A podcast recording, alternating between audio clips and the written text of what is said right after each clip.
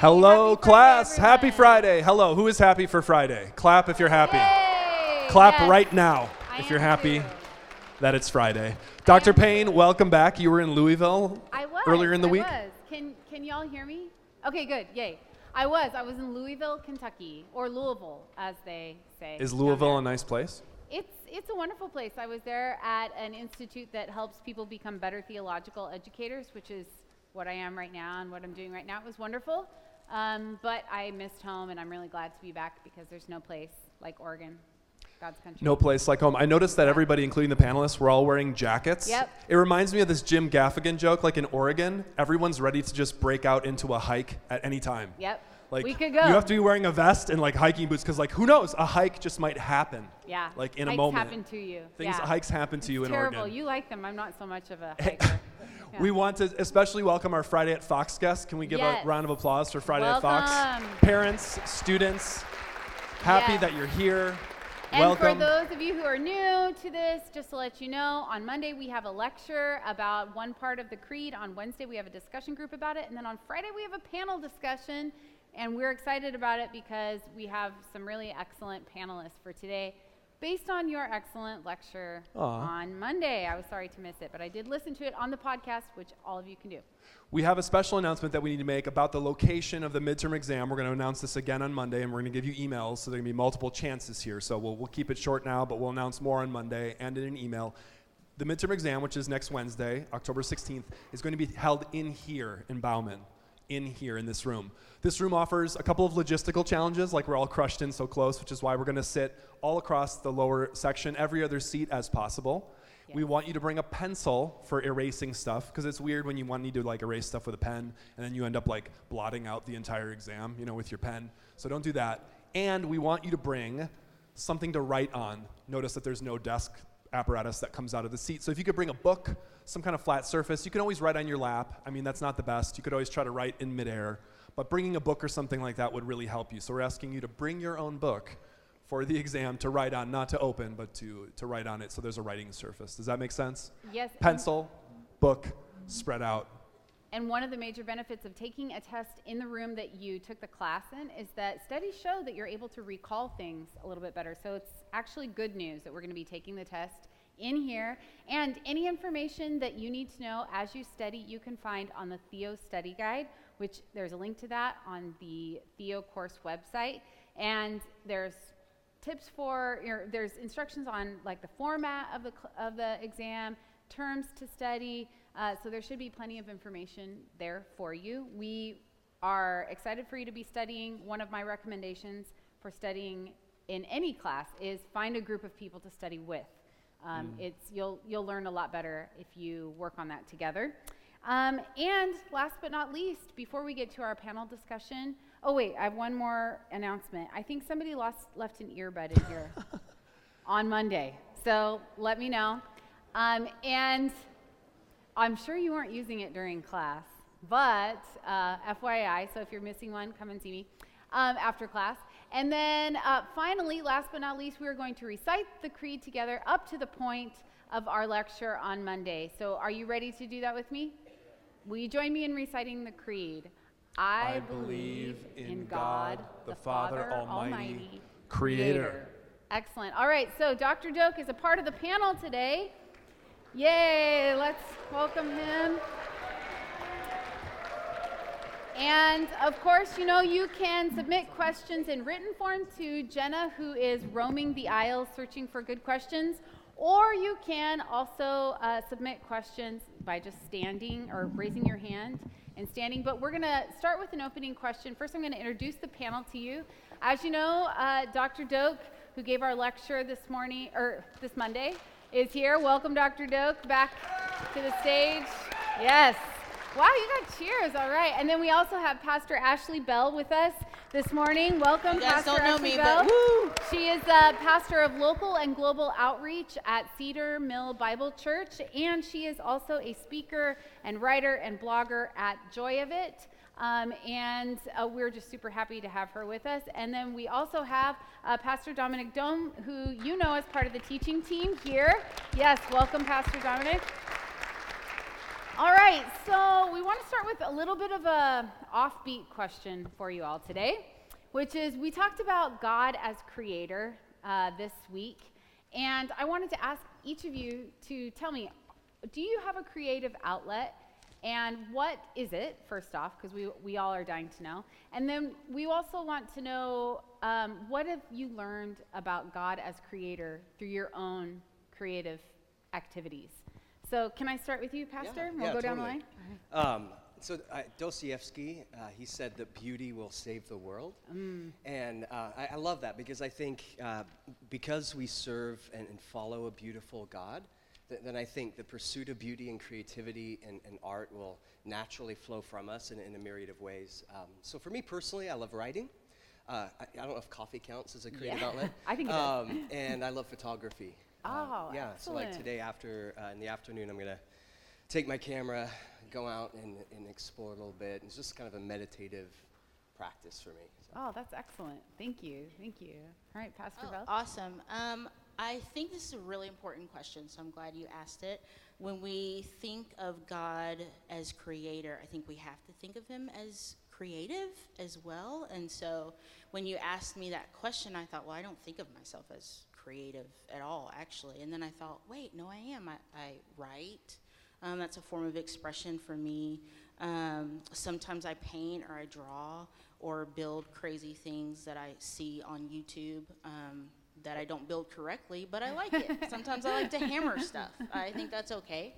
Um, and I also, you know, I love creative people. I, I like music, and so I love Beyonce, and I like good films, and so I like directors who think of creative ways of putting things in films that kind of show us the world with a new perspective. So. Excellent. Thank you. Thank Yeah. you. All right, Dr. Doak. When I was a freshman in college, when I came into college, I actually started as an art major because I just love painting. But I wasn't very good, and I had a crisis about what I would do with that major. Art majors out there, anybody? Okay. So, and I, I don't know that I was very good at it, so I quit and I did other things. But I've tried to revive that that um, that interest at various times, just painting. Um, and what it tells me about God is that, I mean, what it tells me about creativity, at least on the human level, is that making a creative work, uh, you know, you see like, you go to an art museum and you see an abstract painting, you're like, yeah, I could do that. Yeah, no, you couldn't, actually. it's really hard. Like, it's frustrating and it's hard. But I think the other thing that it, maybe it does show about God is that when we are creative, we're, we're really saying something about ourselves. And so when we look out at the world, granted, there's, there are hard things, there's murder and evil, and it's like, wait, what's the, is that part of God's creativity? No, that can't be. But then when we see beauty, when we see just amazing acts and wonderful writing and great photography and music, it's like that must say something about God, no matter who created it or no matter where it is. So I guess it tells me those things. Cool. Thank you. All right. Well, we want to kick it back to you, students. We know that you have excellent questions for us. Jenna, what, what do you have for us this morning? Yeah, first I'm going to address that probably not all of these written questions will get answered because there's already eight of them. But um, there's two of them that are really close to each other. And it's how do we know that this like creation story is right? Like, how do we know, like, oh, the Israelites are this like kind of like emerging civilization at this point in the story and they have this story of like how the earth came to be and God and all of that. Like, how do we know that's correct? Ooh, that's great. Okay, well, Dr. Doak, you talked, you opened your talk with talking about other creative or creation stories. Do you want to tackle this one first? Yeah, I mean that's it's that seems like a really relevant, good question, and it seems like to me though it's it's all it's also tied into a much bigger question, which is, I mean to me to answer that question is also tantamount to addressing the question: How do we know there's a God? How do we know that anything is right? How do we know anything that we read in the Bible is true or correct? And so I don't think that that question is actually separable from those other questions. I don't think it's like, oh, I believe there's a God and I believe you know the bible is god's word. But the creation story it's like eh, i don't know. Is that the right one? I'm not sure. Like usually these things go as a package deal. And so i don't know how satisfying that is as a kind of a beginning to an answer to that to say i think it's weird um, you, you know, faith ends up being like this. There's a philosopher i like named ludwig wittgenstein and he has this image. He says this is what faith is like. He says faith is like you see somebody and they're walking on a tightrope between two buildings and you're very far away and you look at them and you're like they are walking on that person is walking on thin air and then you get closer and closer and you're like oh they're actually walking on a tightrope. It's barely there, but it's there. And for the person walking on it, they actually feel under their feet what it is, but maybe to other people it looks weird. And I guess in some ways, my response to that is my response exactly to that question is like, I know the creation I I know that the Bible's accounts, and I'm going to say accounts in the plural specifically, of creation are correct because I've sort of like lived with God and I've felt little tastes of what it's like to live in Christian community. And it's, and it's an article of faith in that sense. But I, I don't know it by some, you know, sitting at a table and rational calculation. I don't know, I'm rambling now. Pastor Bell, what do you think about that question? Is that, what would you say? Well, you answered it really. That that is that is what I would say. I think there's a big part of um, Christianity or following Jesus that is about faith, and so we can't necessarily rationalize or intellectualize some of the things that we read, and that's actually dangerous when we do that because we take the faith aspect out of it. We take kind of the Holy Spirit's revelation out of it. And as God changes our hearts and works through us, we come to know Jesus as this creator and we don't get caught up in some of the things that we feel like hold us back from believing that. So there's no real clean answer to that, which is super frustrating, but it's just it's just not clean and easy. I think one way to look at it is is it beautiful? You know, we started the conversation with, with beauty, and I think we need to have a recapturing of an apologetic of beauty, uh, of how beauty can actually open our eyes to truth. And there is something about the, the Christian worldview and even the creation story that's beautiful as opposed to other creation myths or, or stories. Um, I think it was Heidegger who used the word Geworfenheit, which means thrownness. And he argued that we've been kind of thrown at life, um, that there's really no purpose to it. It's all an accident. And you look at other ways of interpreting reality, um, that is one explanation. This is all an accident, and our life has no purpose and meaning. Uh, but the God of the Bible actually gives us a different story, and it's one that I find is, is beautiful. It's not thrownness, but we've been sent into life. A, a loving, beautiful God created a world of beauty, and then he calls us to create beauty. To me, that's incredible. So that's one way of, of looking at that, r- rather than just how do we know it's true. Uh, step back and ask, i- i- is it beautiful? And I, and I believe it is. Thank you. All right, Jenna, what's, aha, do we have a live question? They're thinking about it. Okay. Not sure. There's somebody right there. You do, you have Oh, now he's back. Oh, Okay, so this is, or my name's Kevin Lockwood, but um, this question's about. You said if it's beautiful, then it's probably true. Um, there are a lot of um, art pieces that revolve around some pretty grotesque things, um, and a lot of people find like some some forms of body horror pretty beautiful. Would you say that that kind of violates that sentiment, or how do you reconcile that? oh, great question. Yeah, I wouldn't say i that beauty equals truth. And you're right, there are some people who have uh, interesting interpretations of, of what beauty looks like. Um, I came across a fascinating article uh, a couple weeks ago. It's the University of Texas. And they were doing this whole philosophical study in aesthetics and, and art and beauty. And they were looking at toddlers. And what they found is that uh, the vast majority of toddlers, when they saw something symmetrical, um, their, their face would like light up and they'd beam and they'd smile. And so they're like drawing this connection between symmetry and, and beauty and how the brain begins to interpret beauty, um, which is kind of disturbing to me because the last time I saw a, a little baby and went up to say hi, it screamed. So I guess there's a lack of symmetry there. Um, but but there, there is just certain ways that our, our brain is designed to, to see beauty. And for me, it's less of, okay, something, if we find something compelling or beautiful, therefore it's true. I would step back and say, okay, who is God? And God, by definition, you know, David said, I long to see your beauty. He spoke of the beauty of God. So there's something to the presence of God, who he is, that I think is our ultimate definition of beauty rather than just subjective, oh, I like the Joker movie or whatever. Um, there, you can have a debate about that. But I, I, maybe this is getting too platonic. But I do think that there is um, ultimate beauty that's found in God. Yeah, I wondered if I could ask Pastor Bell about this because you brought up your, the idea that you love music. And I know one question a student submitted actually a couple weeks ago that we never had, had a chance to answer, or at least in one of their reaction papers. They said something like, I want to be close to God, I want to know what's right, but it's like, I also love like pop music.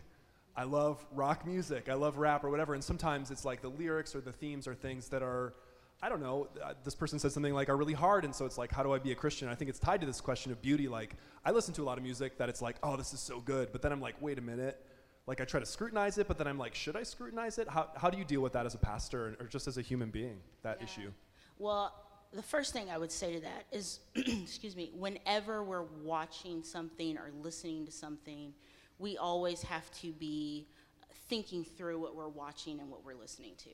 And we have to run it through this filter of would God find this beautiful? I mean, if if you're a believer, um, and I am, I always think to myself whenever I'm watching anything, whether it's Christian or not, actually, would Jesus find this beautiful? What would Jesus think about this? What is being communicated in this?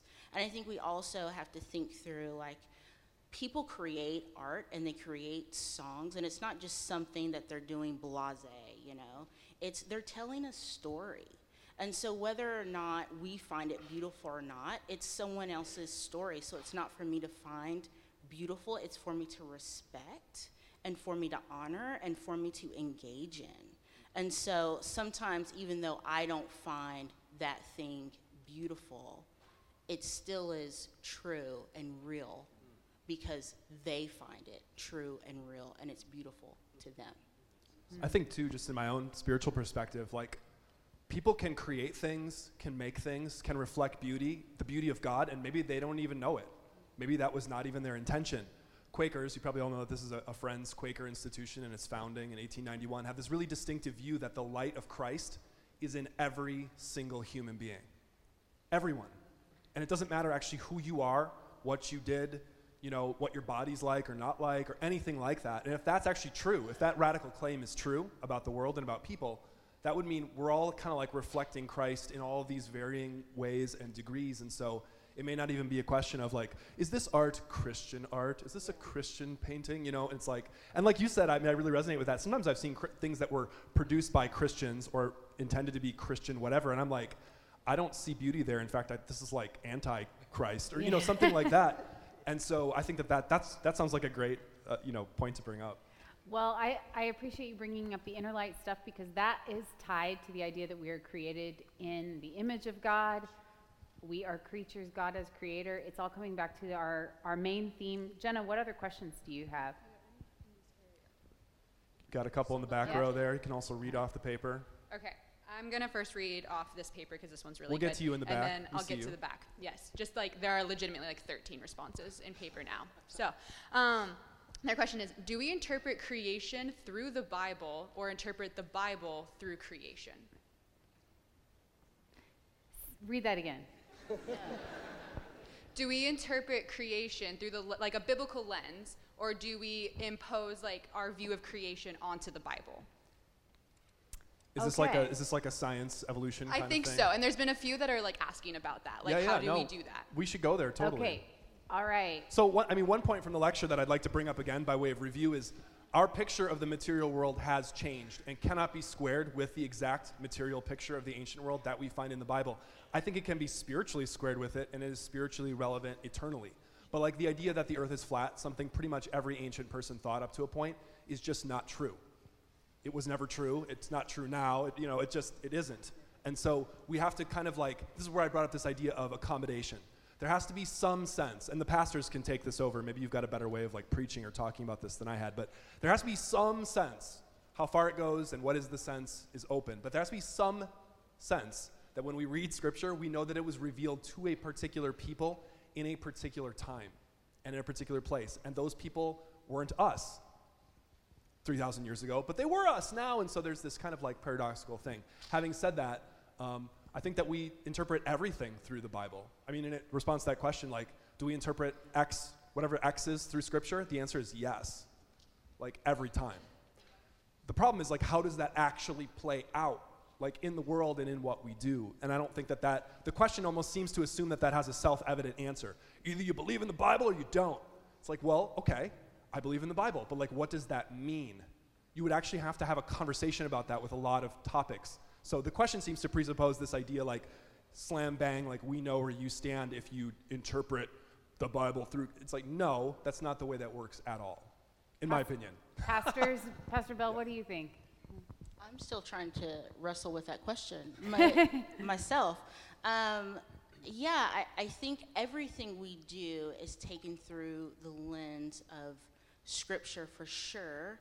But I think when I hear that question, I recognize that scripture has been abused um, to do some pretty horrible things. And so, with that, I think we also have to take scripture through the lens of okay, Holy Spirit, communicate what you want this to mean to me here and now because it was written to a certain people group, but that doesn't mean that it's unrelatable for us here and now.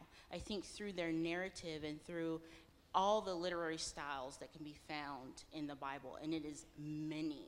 Um, we can look through the Bible and say, oh, there's a point of relation there. God isn't telling me the whole story because He wants me to think through some things that were critical for the people then and also in my circumstance now. So there is no clean answer for that, but I do believe that yes, I take everything through the lens of Scripture and also through the lens of God. What are you trying to say to me right now, and what were you trying to say to them? And it's also really important that you read Scripture for yourself and know what it is saying because then other people will try to tell you what it's saying, and maybe their interpretation of Scripture is not correct at all. And so that's probably a whole nother thing that we could get into. But That's so good. I think it was Isaac Newton who said that God has given us two books. He's given us the book of His Word and the book of His world. Uh, David echoed a similar sentiment in Psalm 19. He said, The heavens declare the glory of God. So, what we see is this beautiful synergy um, between creation and, and the Creator.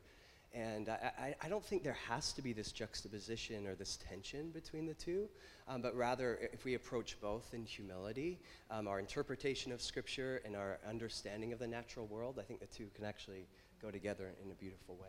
Thank you. Thank you. All right, Jenna.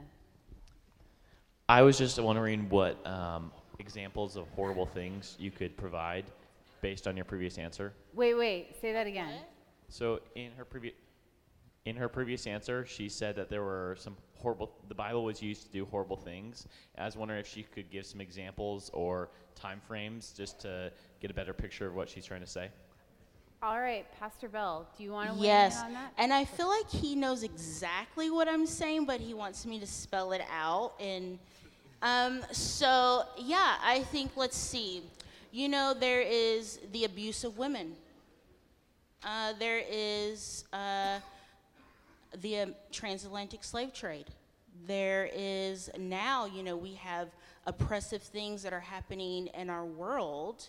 We can look all through history and see this not just in our own country, but in other places. Like, you know, I'm going to Rwanda in a couple of weeks, and there was a Rwanda genocide in 1994. Hundreds of thousands of people were killed by Christians. This was rationalized. So, and people haven't done this devoid of scripture, but I think when you approach scripture with an inaccurate lens, you can convince yourself of just about anything that Jesus has not co signed on. So, hopefully, and if you have more questions uh, regarding that, please talk to me afterwards. I, I'd love to dive, dive into that more with you. Great question. All right. You guys aren't holding back. I like it. I like it. All right, so what do you have for us, Jenna?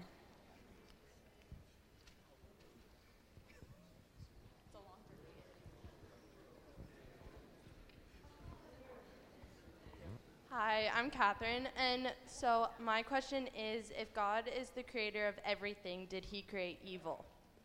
Okay. The evil question comes back again. Yeah, well, I want to say two things to this. One is that this question about the existence of evil and suffering in the world, we, we've heard it so many times. And one of our guest pastors, actually, earlier, I think it was Alex um, um, from um, the Mars Hill Church. Do you remember Alex, Pastor Alex, when he was here w- many weeks ago? From Saints Hill, yeah. from Saints Hill Yeah. Church. He, he, he's, he looked at us and said, you know what? I think this problem of evil is like for young people today, it's like the number one question. Is it your Um, number one question?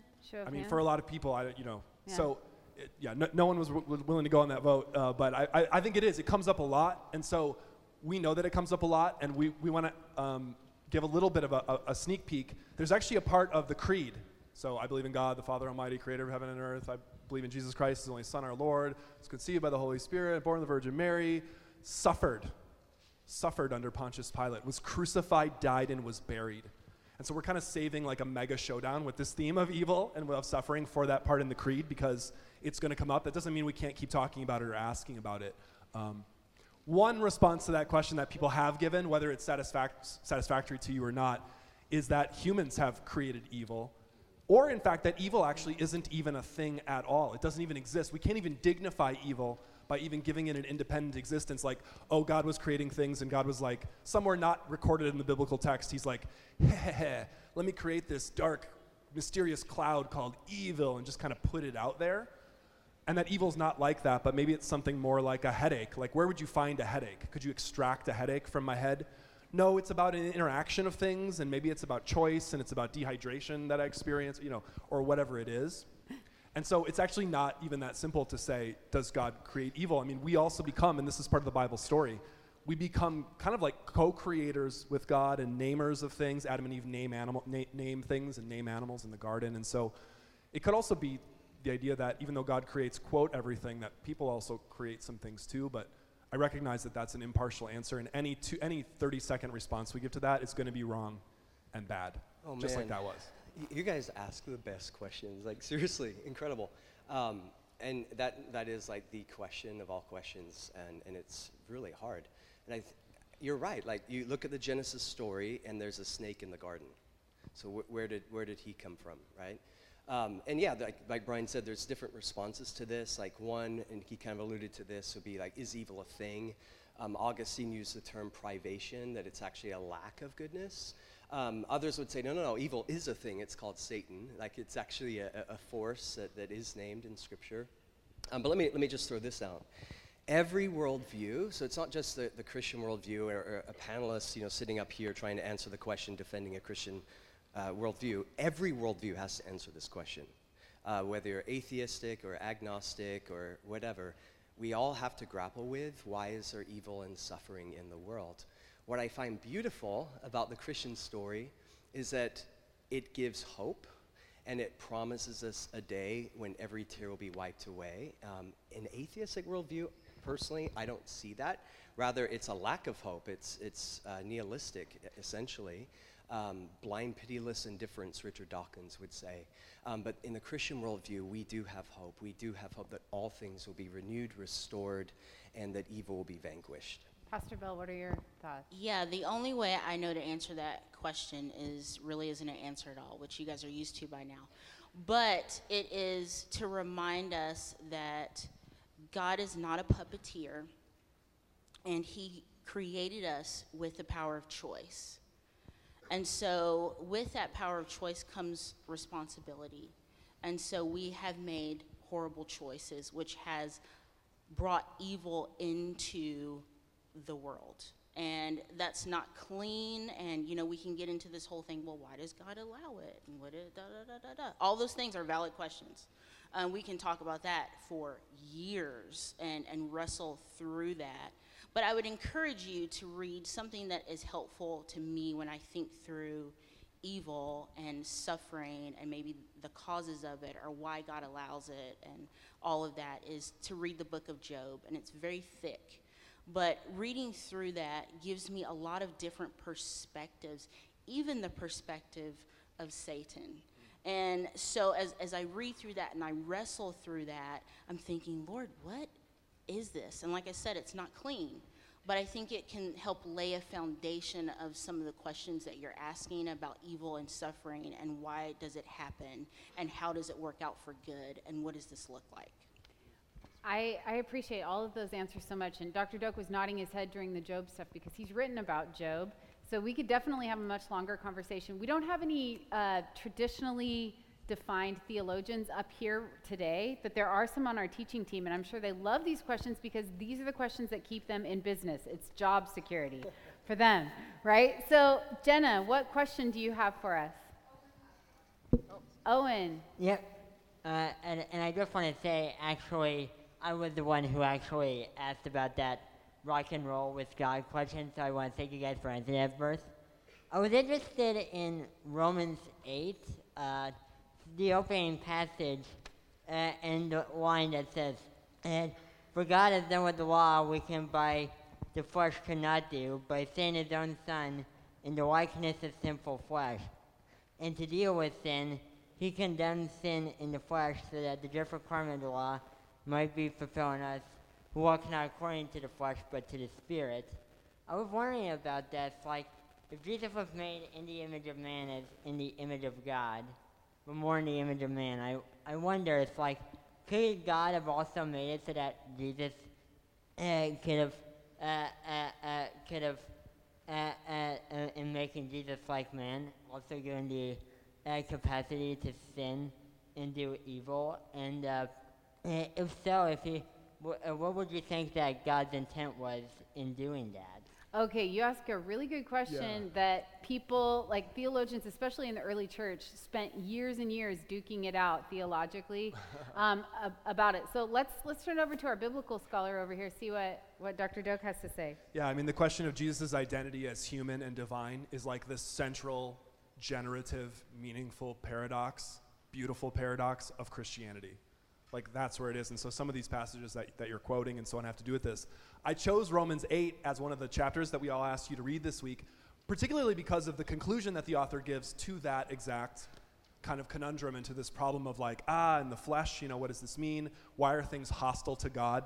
In the verse Owen was reading, um, for this reason, the mind that is set on the flesh is hostile to God. It does not submit to God's law. Like, what's happening there, and like, how does Jesus deal with that? I wanted to read, if I could read for us, just these few verses beginning in Romans 8, uh, uh, verse 18. I consider, and this also goes to the evil question, by the way, as well, that, this, that the good student asked back there. I consider that the sufferings of this present time are not worth comparing with the glory about to be revealed to us. For the creation waits with eager longing for the revealing of the children of God. For the creation was subjected to futility, not of its own will, but by the will of the one who subjected it, in hope that the creation itself will be set free from its bondage to decay and will obtain the freedom of the glory of the children of God. We know that the whole creation has been groaning in labor pains until now. And not only the creation, but we ourselves, we who have the first fruits of the Spirit, groan inwardly while we wait for adoption, the redemption of our bodies. And so there's this sense there it, in response to this mystery of the spirit and the flesh and what we do, but also just more broadly, like in response to this created order we see, which seems beautiful at times, but also seems deeply corrupted, a language of labor pains.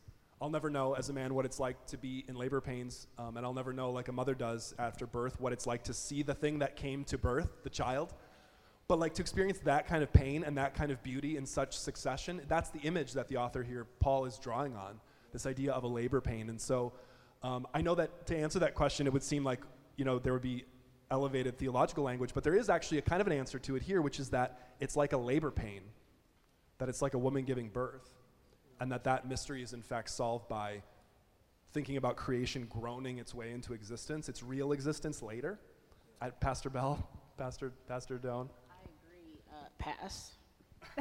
I, I, I absolutely uh, agree with that. Yeah, I mean, just touching on this idea of redemption and the, this innate longing that we have for a renewal of, of beauty. Um, creation is like kind of a bombed out cathedral. You can see traces of beauty in it, um, but it's also a longing to be rebuilt. It's like a half empty chalice. It's longing to be filled, a story in search of an ending. And uh, the beautiful thing of, of the Christian story is that there is an ending. I appreciate those responses. And yes, uh, labor is no joke. I can testify to that. And but also the idea of like reconciling this like the nature of Jesus in that moment, that moment of it's a very strange moment of pain and beauty, like the pain of of um, this human existence and the beauty of the divine. It's that's a powerful image. So thanks for taking us. Thanks Owen and Dr. Doak for taking us back to this week's reading. Jenna, what do you have for us? Uh, good morning. My name is Joshua Thurman. And, uh, my question is for Dr. Doak uh, from Monday, but any of y'all open to you know answer it. So, uh, so like you asked us and uh, yourself, like, can God create anything new in you or like through us? You know. So like, I don't know if you was, but it kind of seemed like you was putting a limit to what God can do in your life because of like the point, like, like the age you're at. So it's like from what I was taught in my church is like you you can never put a limit to what God can do in your life because in the book of Genesis, uh, God created something new through through Sarah. She was a 90 year old lady and she had a baby. I was like, what the heck? That's impossible. But you feel me? But but but you know, uh, but like you can never put a limit to what God can do in your life. It's like in Genesis chapter 18 verse 14, He said, "Is anything too hard for the Lord?" So like when like whenever you think, oh, like can doc, can uh, God do anything new through me? It's like He can do anything He wants, you know, because He's the creator of all. So like you can never just put a limit to what God can do. So, like, Oh, wow. Okay, I'll just so I'll just take that as a I'll just take that as a word right there. Thank you. That's great. Yeah, I love that. I love the story of Sarah. Isaac's name means God laughs, I think, which is a great conclusion to that story. Yes. Um, Do you want to read something? Do we have something on paper there? I can look through them, yes. no, no, we've got a question down here. Oh. Somebody's been okay. dying to ask. okay. He's been holding You, his hand you up. You win by consensus. You need to thank your classmates back there. Yeah. He actually came here at about 10:15 to put his hand up. to Yep, start yep. He's before the like, class I've been began. waiting. I've been waiting. So he's been holding his hand for approximately an hour and 15 minutes. Yes. And now we will go if for I it. hadn't actually been here since that early, I- then I would I maybe know. disagree. Uh, so my name's James. Uh, so my question is, if we're accepting that there's some accommodation that has to go on with um, how the word the word was revealed and how Scripture came about, um, is there also a point where Scripture may fail us because in our canonization of Scripture and in our interpretation, both secondhand, firsthand, third-hand accounts, we're adding our own spin to it? Um, there's been translations from Hebrew, from Aramaic, from all these other languages that have created new interpretations. Even our Bible differs from other Bibles and translations. Um, obviously, different versions of the Bible, um, NIV, New American, all these other ones. So, my question is: Is there a, a point where the Bible has become too interpreted by people, um, maybe literally, and that we have to just kind of sit back and look at it more thematically to actually get a proper um, lesson from it. Oh, wow. Okay, so I hear, I'm going to see if I can distill that question, which is what is the reliability of the scriptures as we have them now? Does that, and, and can they fail us? Will they fail us? Well, one thing Pastor Bell had said earlier that I want to re encourage you is like you actually, in order to encounter Scripture, if, if that's a thing for you, you actually have to read it, right? There's this weird kind of cultural, um, th- there's a cultural paradox in America with reading the Bible. And in, in short, it goes like this If I asked a group this size in most places in America to raise your hand if you think that Bible, the Bible is God's word, almost like as if God had written a letter to humanity, raise your hand if you think that's true. Pretty much, almost like 75% of people in any audience would say that they think that that's true. If I say, okay, okay, cool, um, how many of you have read insert latest book that everyone's read, you know, like Harry Potter or something? Probably like the same number of people's hands would go up.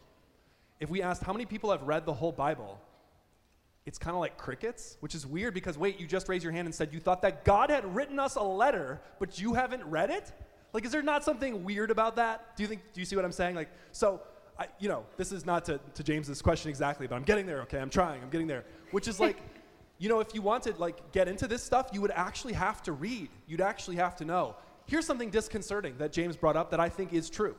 Namely, the idea that we cannot get away from interpretation. We cannot get away from our lenses in the world. We cannot get away from our language. Even a translation of the Bible is an interpretation already at that stage, which is why in the lecture I wanted to just remind us that I sensed, just with my like psychic, spiritual, Spidey sense. spidey sense out in the world, that many of you were uncomfortable with the idea of that tradition and that rationality would play any role at all in interpreting faith. And I'm just asking you openly to think about how, how exactly would you get away from those things? So the question is not, you know, like, do we, do we interpret? We do. To, very simple answer to the question, though, have we over-interpreted at points? Totally. I mean, totally. Um, and so that's why, to me, as a Christian, going back to Scripture and just reading, even though it's hard, has been a vital source of spiritual energy and not just listening to what all the voices say, as good as the voices are. I know that we're running out of time here, and that was a long speech. Pastor, Pastor Bell, what do you yeah, uh, I, I appreciate your question a lot, and I appreciate your response, Dr. Doak, because I think in a lot of the, the Bibles that we have, you know, there are paraphrases and there are translations, and some of it is not literal or hasn't been translated well, but has been translated in a way so that we could better understand it, which to my personal opinion is dumb it down, you know, to put it in our language so that, you know, we don't get all the words confused and it's like street talk and, you know, these different kinds of things. And sometimes when we do that, we end up um, oversimplifying who Jesus is saying that he is. And Jesus is the word. He is the logos, you know? So when we read and we see him, like the only interpretation that we should see is what he is actually saying about himself. And so those are the things that kind of bring life to how we read and interpret the Bible. Of course, not void of the Holy Spirit. Um, whenever I read the word, every time I open it up, I say a prayer and I say, Lord, help me to see what you want me to see in this and help me to interpret it the way you want me to interpret it. Because we do bring our own baggage and our own culture to scripture. And it's not that we shouldn't because i think jesus speaks to that in that place. But we have to be careful of not just making his words just for me and not including all the other stories that that takes into account if that makes sense Well, Pastor, thank you. We're gonna we're gonna give you the last word. That was a really helpful response. And uh, will you join me in thanking the panel this morning? And really, we're thanking you all too. You all did a great job. Panel, feel free to